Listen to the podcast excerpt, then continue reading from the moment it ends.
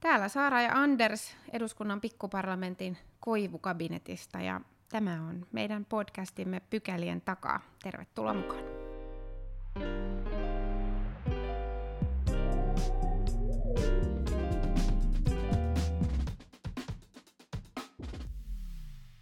Mennään ensimmäiseen pykälään. Meillä on vieraana tänään Suomen luontopaneelin puheenjohtaja, ekologian professori Janne Kotiaho. Tervetuloa. Kiitoksia.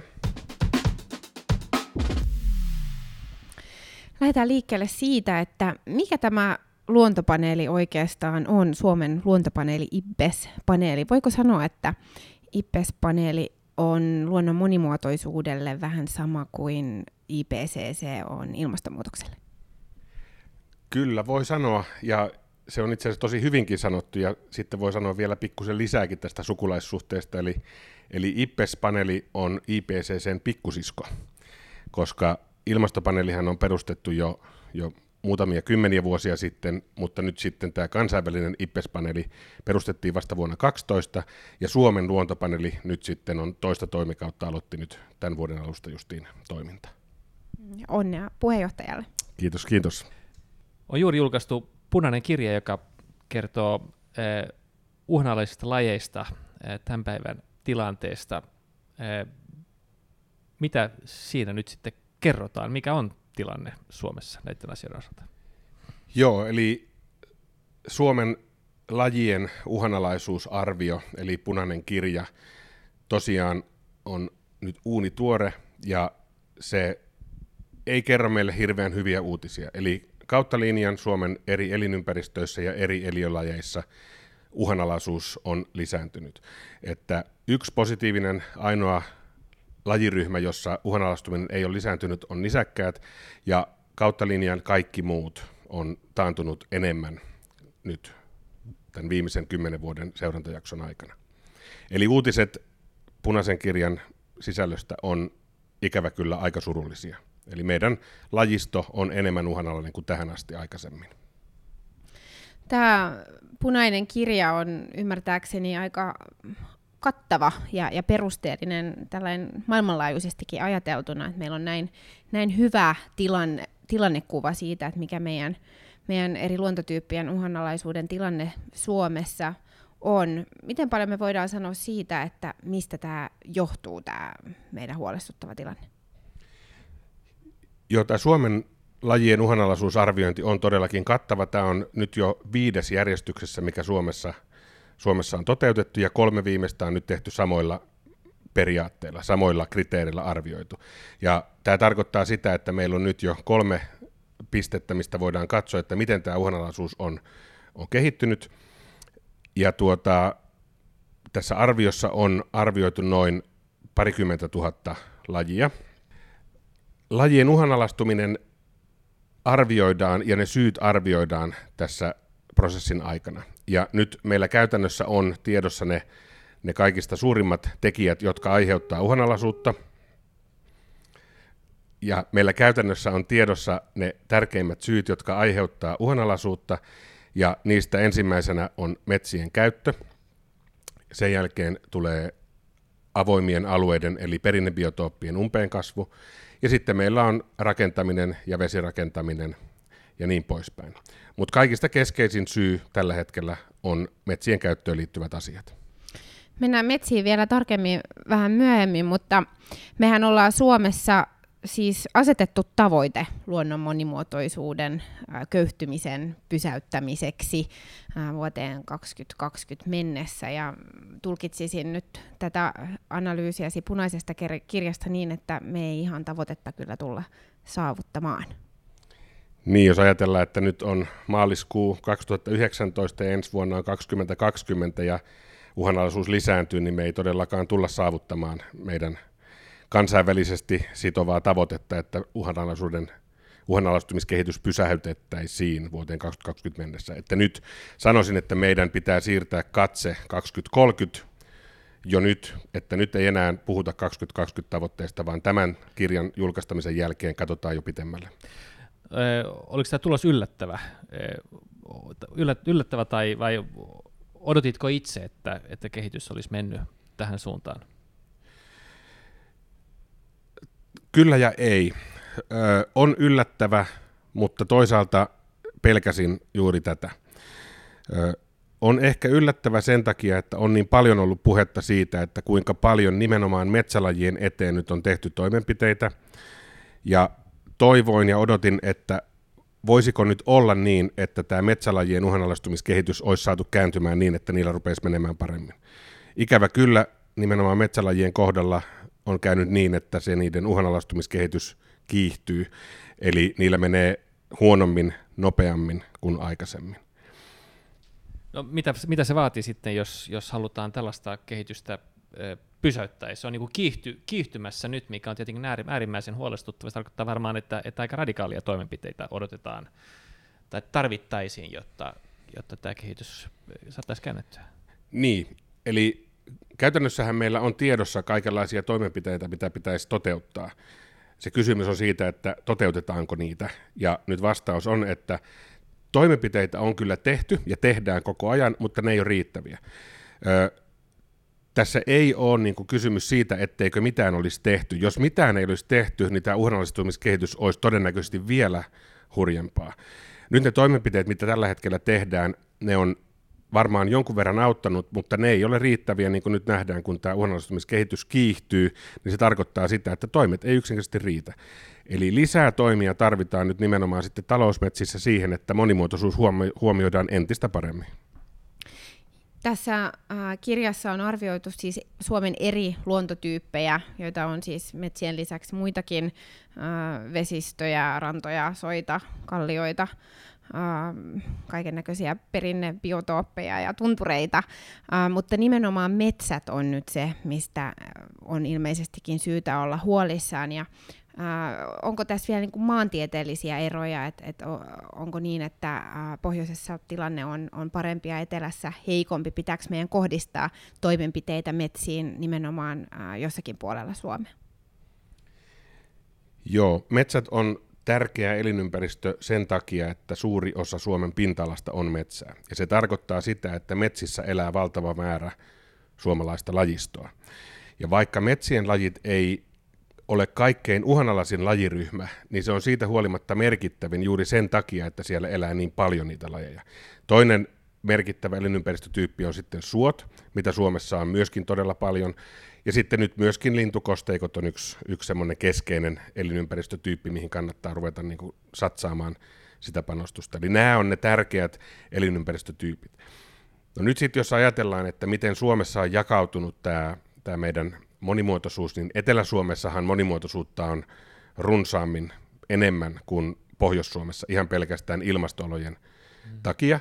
Ja sitten toisaalta, jos ajatellaan yhtä aikaa, että miten meidän suojelualueverkosto on sijoittunut, niin se taas on sijoittunut pohjoiseen, ja täällä Etelä-Suomessa on hyvin pieni prosentti suojeltua aluetta.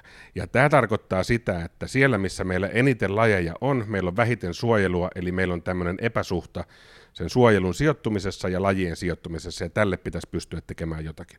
Ja tähän oikeastaan meillä on jo olemassa yksi hyvä työkalu, ja se on Metso-ohjelma. Se on Etelä-Suomen metsien toimintaohjelma, monimuotoisuuden toimintaohjelma, ja siihen nyt pitäisi todellisuudessa ruveta kunnolla panostamaan.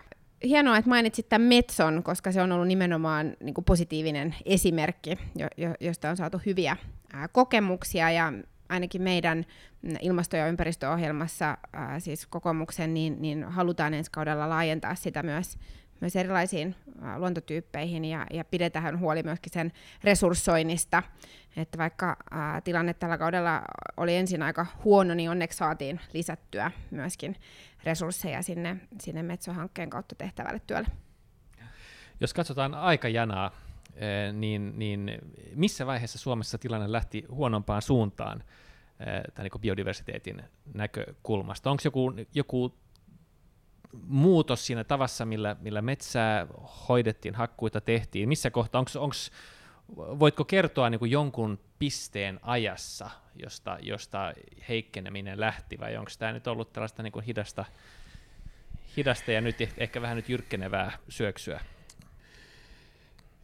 Joo, tästä voisi ehkä lähteä purkamaan siltä kannalta, että, että monimuotoisuuden hupeneminen tai, tai elonkirjon kaventuminen on semmoinen ilmiö, mitä ei kukaan voi havaita oikeastaan omalla takapihallaan. Mm. Se on ihan samanlainen ilmiö oikeastaan kuin ilmastonmuutos, että sitä on vaikea havaita ja siihen tarvitaan tutkimusta ja seurantaa, jotta voidaan sitten vetää johtopäätöksiä, että näin on, näin on käymässä. Ja koska tämmöistä tutkimusta ja seurantaa ei hirvittävän pitkältä ajalta lajien kannalta ole, niin on hirveän vaikea sanoa, että missä kohtaa on tapahtunut mitäkin. Mutta jos me ajatellaan nyt sitten vaikka metsien käyttöä, niin me tiedetään, että meillä metsien käyttö on ollut hyvin voimakasta jo 1800-luvulla ja varmaan aikaisemminkin, koska nyt sitten kun tullaan 1900-luvulle, niin jolloin alkoi tämä valtio, valtakunnan metsien inventointi, niin silloin me nähdään, että siellä 20-luvulla, 30-luvulla on ollut vähemmän puustoa metsissä kuin nyt, joka tarkoittaa sitä, että, että silloin on ollut vielä huonommassa kunnossa metsät kuin tällä hetkellä. Joo. Kuka olisi arvannut alkukaudesta, että metsät ja metsäpolitiikka tulee olemaan niin kuuman keskustelun aihe kuin mitä se on nyt viime, viime aikoina ollut, ja sehän on hirveän hyvä, että, että metsistä nyt keskustellaan. Ja äh, Suomessahan on paljon hyvää metsäosaamista myös ja, ja kestävää metsänhoitoa, mutta semmoinen yksi kulminaatiopiste, johon tämä keskustelu nyt, nyt linkittyy, siis sekä ilmastonmuutokseen liittyen että luonnon monimuotoisuuden köyhtymiseen, on äh, nämä hakkuutasot. Ja me ollaan Andersin kanssa ympäristövaliokunnassa kuunneltu tuntitolkulla äh, eri asiantuntijoita näistä laskentamenetelmistä ja, ja erilaisista äh, skenaarioista. Mikä sun näkemys on siitä, että minkälainen kestävä hakkuutaso ensi kaudella äh, niin kuin olisi äh, suositeltava nyt luonnon monimuotoisuuden näkökulmasta? Joo, tuota, kestävyys on sellainen sana, mikä pitää määritellä vähän enemmän kuin pelkästään kestävyys. Mm. Eli silloin kun puhutaan, nyt tämä yleinen keskustelu on aika paljon, puhutaan nimenomaan puun tuotannollisesta kestävyydestä. Ja sillä tarkoitetaan sitä, että voidaanko hakata metsää ilman, että metsän määrä vähenee.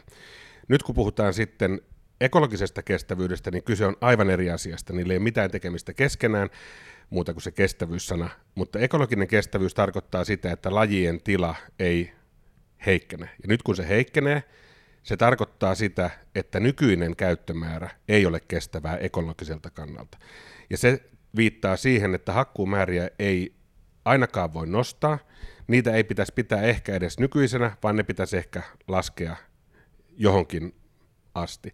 Semmoista lukua, että mihin ne pitäisi laskea, sellaista ei tietenkään pysty sanomaan, koska se on myöskin riippuu siitä, että kuinka paljon tehdään vaikkapa tämmöisiä elinympäristöjen tilaa parantavia, eli ennallistamistoimia, ja toisaalta kuinka paljon siihen metso-ohjelmaan satsataan sitä resurssia, että voidaan lisätä suojelua. Suojeluhan sinänsä ei heti paranna mitään, koska se luonto oli jo olemassa sille luonnolle, kun se suojellaan, mutta pitkässä juoksussa se kuitenkin parantaa sitten lajien olemassaolon mahdollisuutta.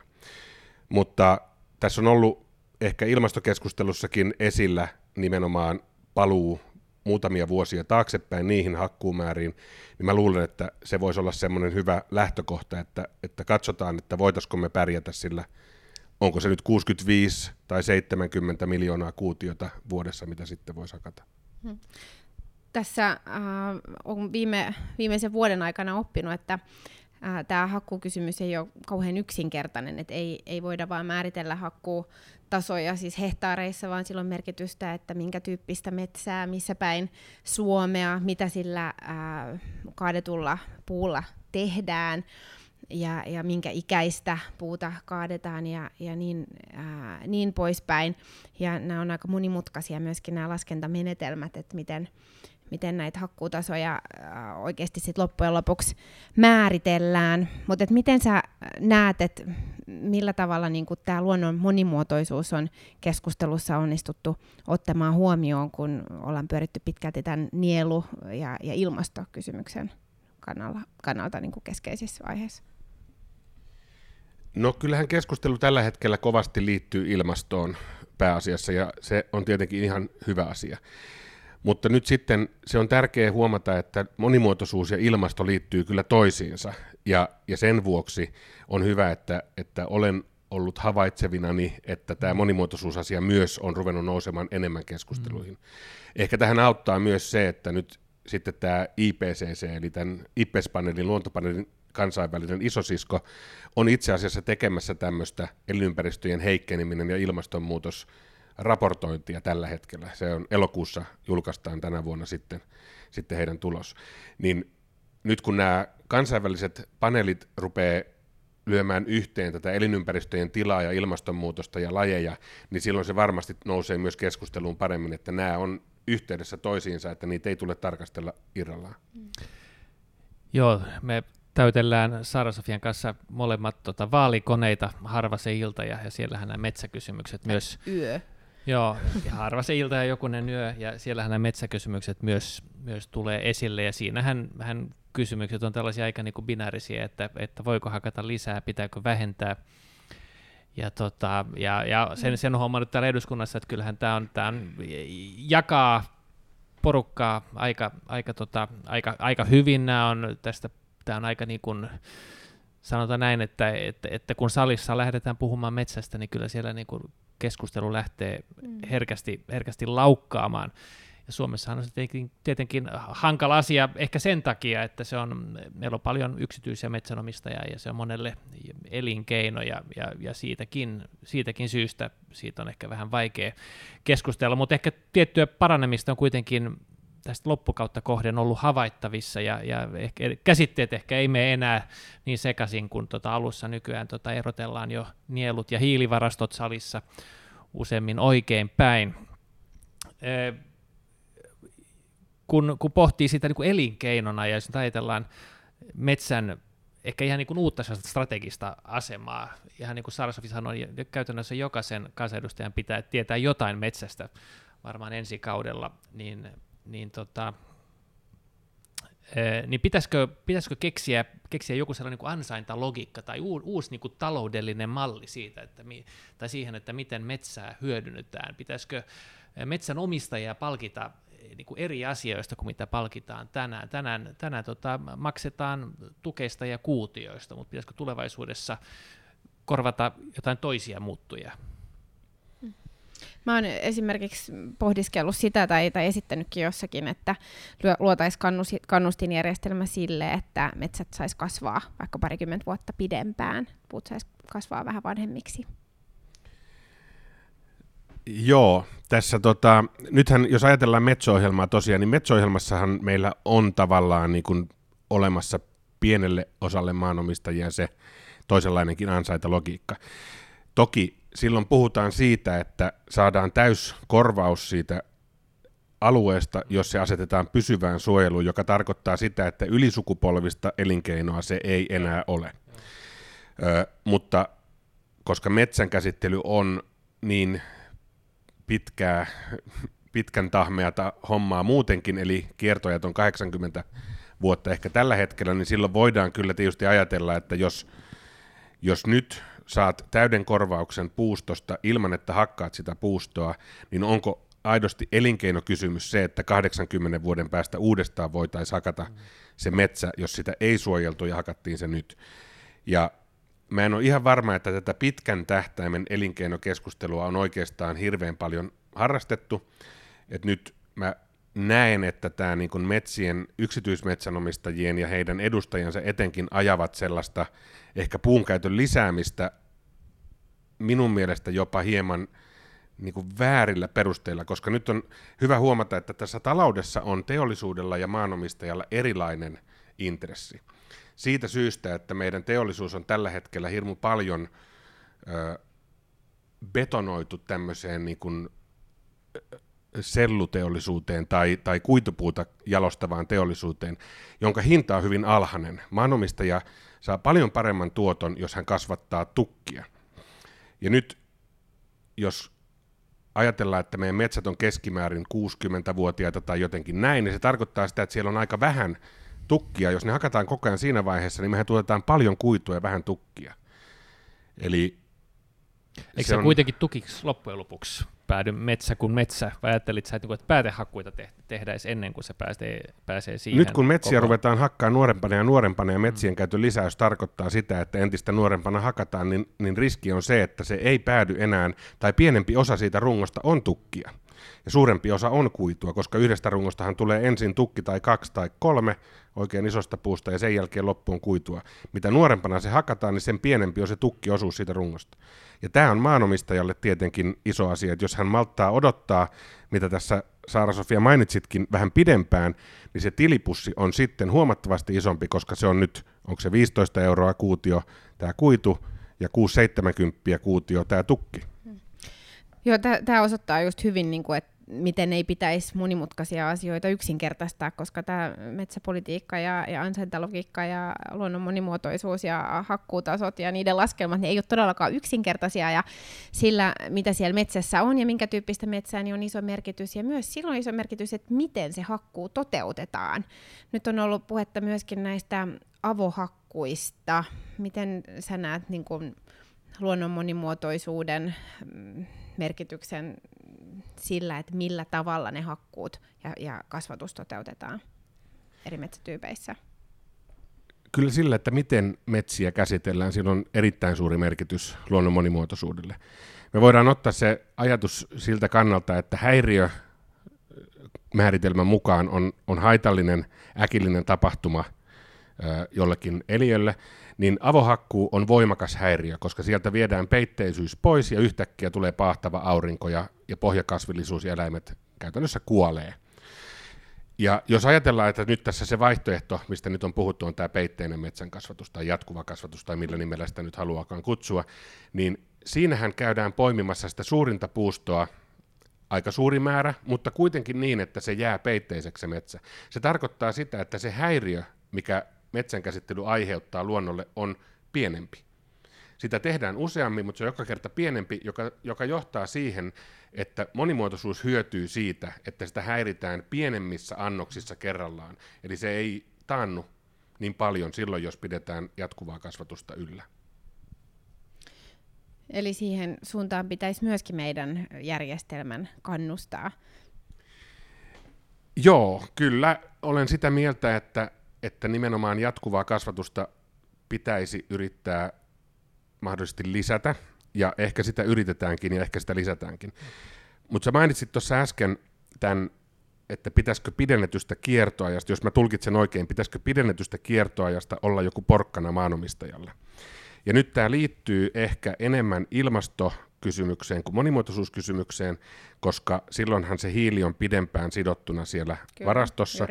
Mutta nyt jos ajatellaan monimuotoisuuden kannalta, niin kuin mitä minä teen, niin tässä on semmoinen eh, riski, että jos mennään sille tielle, että maksetaan maanomistajalle siitä kiertojen pidentämisestä, niin palataan itse asiassa muutamia tai ehkä kymmenen vuotta taaksepäin ja mennään tämmöiseen määräaikaisen suojelun suuntaan, josta ollaan nyt itse asiassa Metson tiimelyksessä yritetty päästä pois. Sen takia, että monimuotoisuuden kannalta se pysyvyys on tärkeää silloin määräaikainen lisäys ei välttämättä ole paras mahdollinen vaihtoehto, mutta tässä tullaan just siihen kysymykseen, että ilmasto ja monimuotoisuus, vaikka monessa tilanteessa niillä on niin samanlainen, niin sama asia voi niin niitä molempia auttaa, niin tässä voi olla, että ilmasto hyötyy, mutta monimuotoisuus ei niinkään. Miten nyt tutkijat voisivat auttaa meitä tässä niin, että saataisiin yhdistettyä nämä kriteerit? Siis toisaalta niin kuin nielen, nie, nielun maksimointi, e, e, luonnon monimuotoisuuden lisääminen eh, ja, tota, ja sitten ehkä sellaiset hakkuumäärät, että, että maanomistajat on tyytyväisiä, metsänomistajat saavat tulonsa. Eh, teollisuus pyörii. Teollisuus pyörii. Tota, miten, nyt vaaditaan nyt vähän ilmeisesti panosta tutkijoilta, väittäisin. Tota, okei, tässä on semmoinen mahdollisuus, että jos me tehdään optimaalista suunnittelua yli koko maisematason, mm. Mm. niin silloin me voidaan sijoittaa meidän metsän käsittelytavat maisemassa sillä lailla, mikä on optimaalista sekä puun tuotannon että monimuotoisuuden että ilmaston kannalta. Me pystytään pitämään suurempi määrä hiiltä siellä varastossa, silti hyödyntämään puustoa sama määrä kuin nyt hyödynnetään, ja suojelemaan suuri määrä monimuotoisuutta. Eli keinoja on olemassa. Tämmöinen optimointityökalu antaa meille mahdollisuuden siihen, että me pystytään löytämään ratkaisuja, mitkä on mahdollisia teoriassa. Mutta sitten käytännössä, kun meillä on maanomistajan rakenne sellainen kuin se on, niin meillähän ei ole mitään tämmöistä mahdollisuutta laajamittaiseen suunnitelmallisuuteen kuviotasolla, että nyt hakataan tuo metsä, nyt hakataan tämä metsä, juuri siitä syystä, että maanomistajahan loppupeleissä itse vastaa siitä omasta metsästään, No, että niin miten onko sitä omistus niin liian sirpaleista vai? On ehkä väärin sanoa, että liian sirpaleista se nyt on sirpaleista. Siihen on päädytty, en tiedä onko se hyvä vai huono asia. Suunnittelun kannalta se on huono asia. Siitä sitten vaan Anders kukin tahoillamme hallitusohjelmakirjauksia laatimaan, että miten tämä yhtälö Haluatko pari ratkaistaan. vihjettä?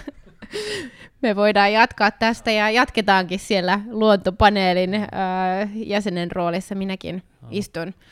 Joo, Professori- veikkaan, että me, niin, anteeksi, veikkaan, että tässä kevään, kevään aikana muutaman kerran nostetaan punaisia ja vihreitä lappuja, niin kuin tällaisia binäärisiä vastauksia vähän tällaisiin vaikeisiin kysymyksiin myöskin eh, näissä eri paneeleissa, missä kummatkin tullaan istumaan. Aina voi linkata sitten meidän podcastia kuuntelemaan. Joo, kyllä, täältä löytyy vastaukset. Professori Kotiaho, oikein lämmin kiitos, että tulit vieraksemme. Kiitoksia paljon. Kiitos.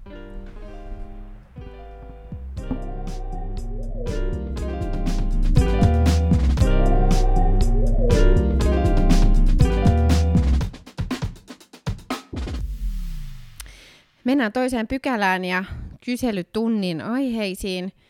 Tällä viikolla itse asiassa oli merkityksellistä se, että ensimmäisen kysymyksen esitti äh, SDPn Antti Rinne, joka on palannut eduskuntaan pitkältä sairaslomaltaan. Ja aiheena ei ollut nyt äh, suoranaisesti sote, vaan, vaan ensimmäinen kysymys koski enemmänkin niin kuin hoitajien äh, oikeuksia ja palkkaa ja, ja mm, tärkeää työtä tekevien äh, hoitajien asemaa työmarkkinoilla. Ja mun mielestä mielenkiintoista oli myöskin se, että Rinne vielä niin kuin kahteen otteeseen varmisti, että saa vastauksen nimenomaan ministeri Orpolta, eikä vastaavalta ministeri Saarikolta. Joo, hyvä huomio. Joo, tota, Rinne on varmaan myöskin lukenut tämän, tämän aamun uutisia ja, ja, ja, ja tota, ehkä siitä voimistuneena päättänyt sitten haastaa, haastaa kokoomuksen asiassa, kun asiassa. Mä en itse asiassa en kiinnittänyt tuohon to, to, huomiota, mutta sä oot ihan, ihan oikeassa, että näinhän, näinhän siinä teki. Joo, siinä puhuttiin kikystä ja hoiva-alan palkkauksesta ja, ja jaksamisesta ja tota, eh, kyllä siinä taidettiin puhua myöskin filippiiniläisistä eh, työn perään maahan muuttavista tota, potentiaalista hoitajista, asia, jota hallitus ilmeisesti jossain vaiheessa on ottanut esille. Se uutinen on mennyt muuta ohi, mutta ilmeisesti ei Timo Soinilta kuitenkaan. Joo, tai oliko, olisikohan ollut peräti niin, että ää, ministeri Soini itse ehdotti Niin sitä, olisi, olisiko ollut että, näin sitten, joo. että ää, voitaisiin ottaa niin kuin hoitajapulaa paikkaamaan filippiiniläisiä hoitajia. Ja siinä oli mielenkiintoinen ää, kohta kyselytunnilla, kun ää, ministeri Soini otti ministeri Saarikon vastauspuheenvuoron perään, toisen vastauspuheenvuoron, ja halusi nostaa esille, että pitää niin kuin häpeällisenä ja, ja halveksuttavana sitä, että näistä filippiiniläisistä hoitajista käytetään sellaisia termejä kuin orjatyövoima. Ja, ja mainitsi jopa, että se on niin kuin rasistista. Eikö ollut näin? Joo, Soinista on yhtäkkiä nyt tullut tota, ää, rasismin vastainen taistelija, vaikka voisi sanoa, että, että ehkä oma track record ei näiltä osin ole ehkä ihan, ihan niitä puhtaimpia. Niin, hyvin kimpautuneesti tarttui niin kuin kielen käyttöön Joo, ja, ja liitti mielessä. sen suoraan, suoraan vasemmistoon, ja hän varmaan viittasi ilmeisesti tota, eh, Tehyn puheenjohtajan eh, lausuntoon Kaleva-lehdessä, jossa oli käytetty tällaista sanaa, mutta mielellään kyllä se liitti niinku suoraan nyt sitten kansanedustajien siellä kyselytunnilla. Halusi suoda tällaisen yhteyden. Tätä kikykeskustelua jatkettiin myös myöhem- myöhemmässä vaiheessa kyselytuntia, jolloin kysymykset oli kyllä vaihtunut, koska sitten oli tällainen vähän niin kuin naisten päivään liittyvä, Joo. naisten päivän aattoon liittyvä tasa-arvokeskustelu, jossa, jossa palattiin ikään kuin siihen, että ää, kilpailukykysopimuksen toimet on, on niin kuin erityisesti naisvaltaisilla aloilla niin, niin kuin vaikeuttanut tilannetta.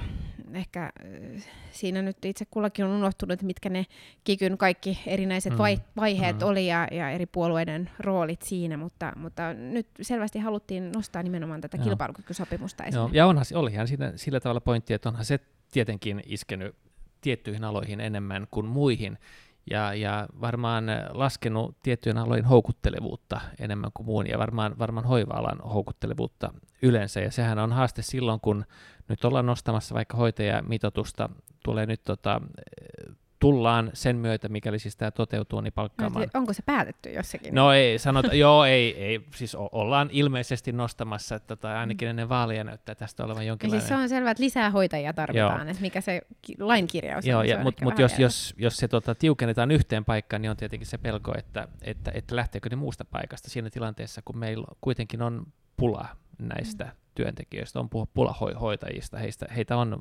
kerta kaikkiaan vaan liian vähän Suomessa, niin miten mm. tämä saadaan tasapainoon e, ilman, että koulutetaan niitä huomattavasti lisää, ja sehän se varmaan se vastaus onkin, että, että alan houkuttelevuutta yleensä pitää lisätä. Mm, joo, just näin, ja tämä on itse asiassa niin kuin hyvä jatkuma tai hyvä näkökulma tähän hoitajamitoituskeskusteluunkin, että eihän se hoitajamitoituksen kirjaaminen, missä muodossa se ikinä kirjataankaan lakiin, niin eihän se niin kuin taikaiskusta paranne mm. tilannetta, koska hoitajista on pula, ja ei heidän kouluttamisensakin kuitenkin vie vie sitten aikaa sen, mitä se, se koulutus kestää. Tämä oli sentään tähän jo, jo varsin tutuksi käyneeseen keskusteluun niin kuin vähän uusi joo, näkökulma joo, kyselytunnilla. Joo, joo.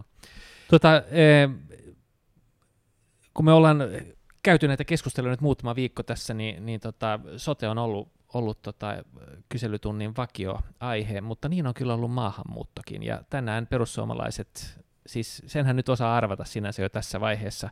Vaalit on lähestymässä, jos perussuomalaiset pääsee ääneen kyselytunnilla, niin maahanmuutosta kysellään.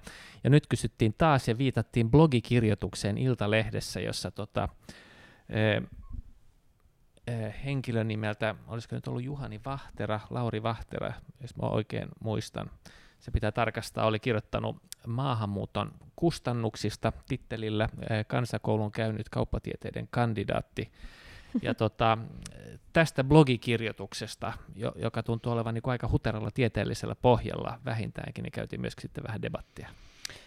Joo, tämä oli ehkä niin kuin sarjassamme vähän, vähän niin kuin surullisia kansakunnan ää, poliittisia kysymyksiä. Ää, tässä nähtiin myös tällainen niin kuin perussuomalaisten ja, ja sinisten vastakkainasettelu, koska jälleen kerran kysymyshän oli niin kuin suoraan kohdennettu uh, ulkoministeri Soinille ja hän, hän myöskin tarttui siihen hyvin hanakasti ja nosti esille sen, että uh, niitä maahanmuutto poliittisia tai maahanmuuttoon liittyviä ratkaisuja, mitä tällä hallituskaudella on tehty, niin perussuomalaiset ovat itse olleet tekemässä, eikä, eikä silloin ole niin kuin sävy ollut tämän kuuloinen, kun, kun he nyt, nyt sitten kovasti nostavat esille. Tästä itse blogikirjoituksesta tai tästä selvityksestä valtiovarainministeri... Ehkä, ehkä ei pidä käyttää selvitysnimeä, mutta... Niin, tästä niin, niin sanotusta selvityksestä, niin valtiovarainministeri Orpo antoi mun mielestä ihan tyhjentävän vastauksen siltä osin, että virkavastuulla valtiovarainministeriön virkamiehet ovat sitä tarkastelleet, ja, ja nopeallakin tarkastelulla voidaan todeta, että, että sen faktapohja on, on varsin mitätön, ja, ja tieteellinen arvo vielä mitättömämpi, Joo. eli sen, ää, sen osalta ei voi kyllä näitä, näitä kustannuksia kustannuksia millään tavalla niin kuin tuoda esille. Joo, mä toivon, että kukaan ei laske, mitä mun lapset on maksanut siinä vaiheessa, kun ne 25-vuotiaina tota, ehkä pääsee vihdoinkin työelämään 25 vuoden elättämisen jälkeen. Ainakaan sun ei itse kannata varmaan niin, laskea. ei kannata. Ei.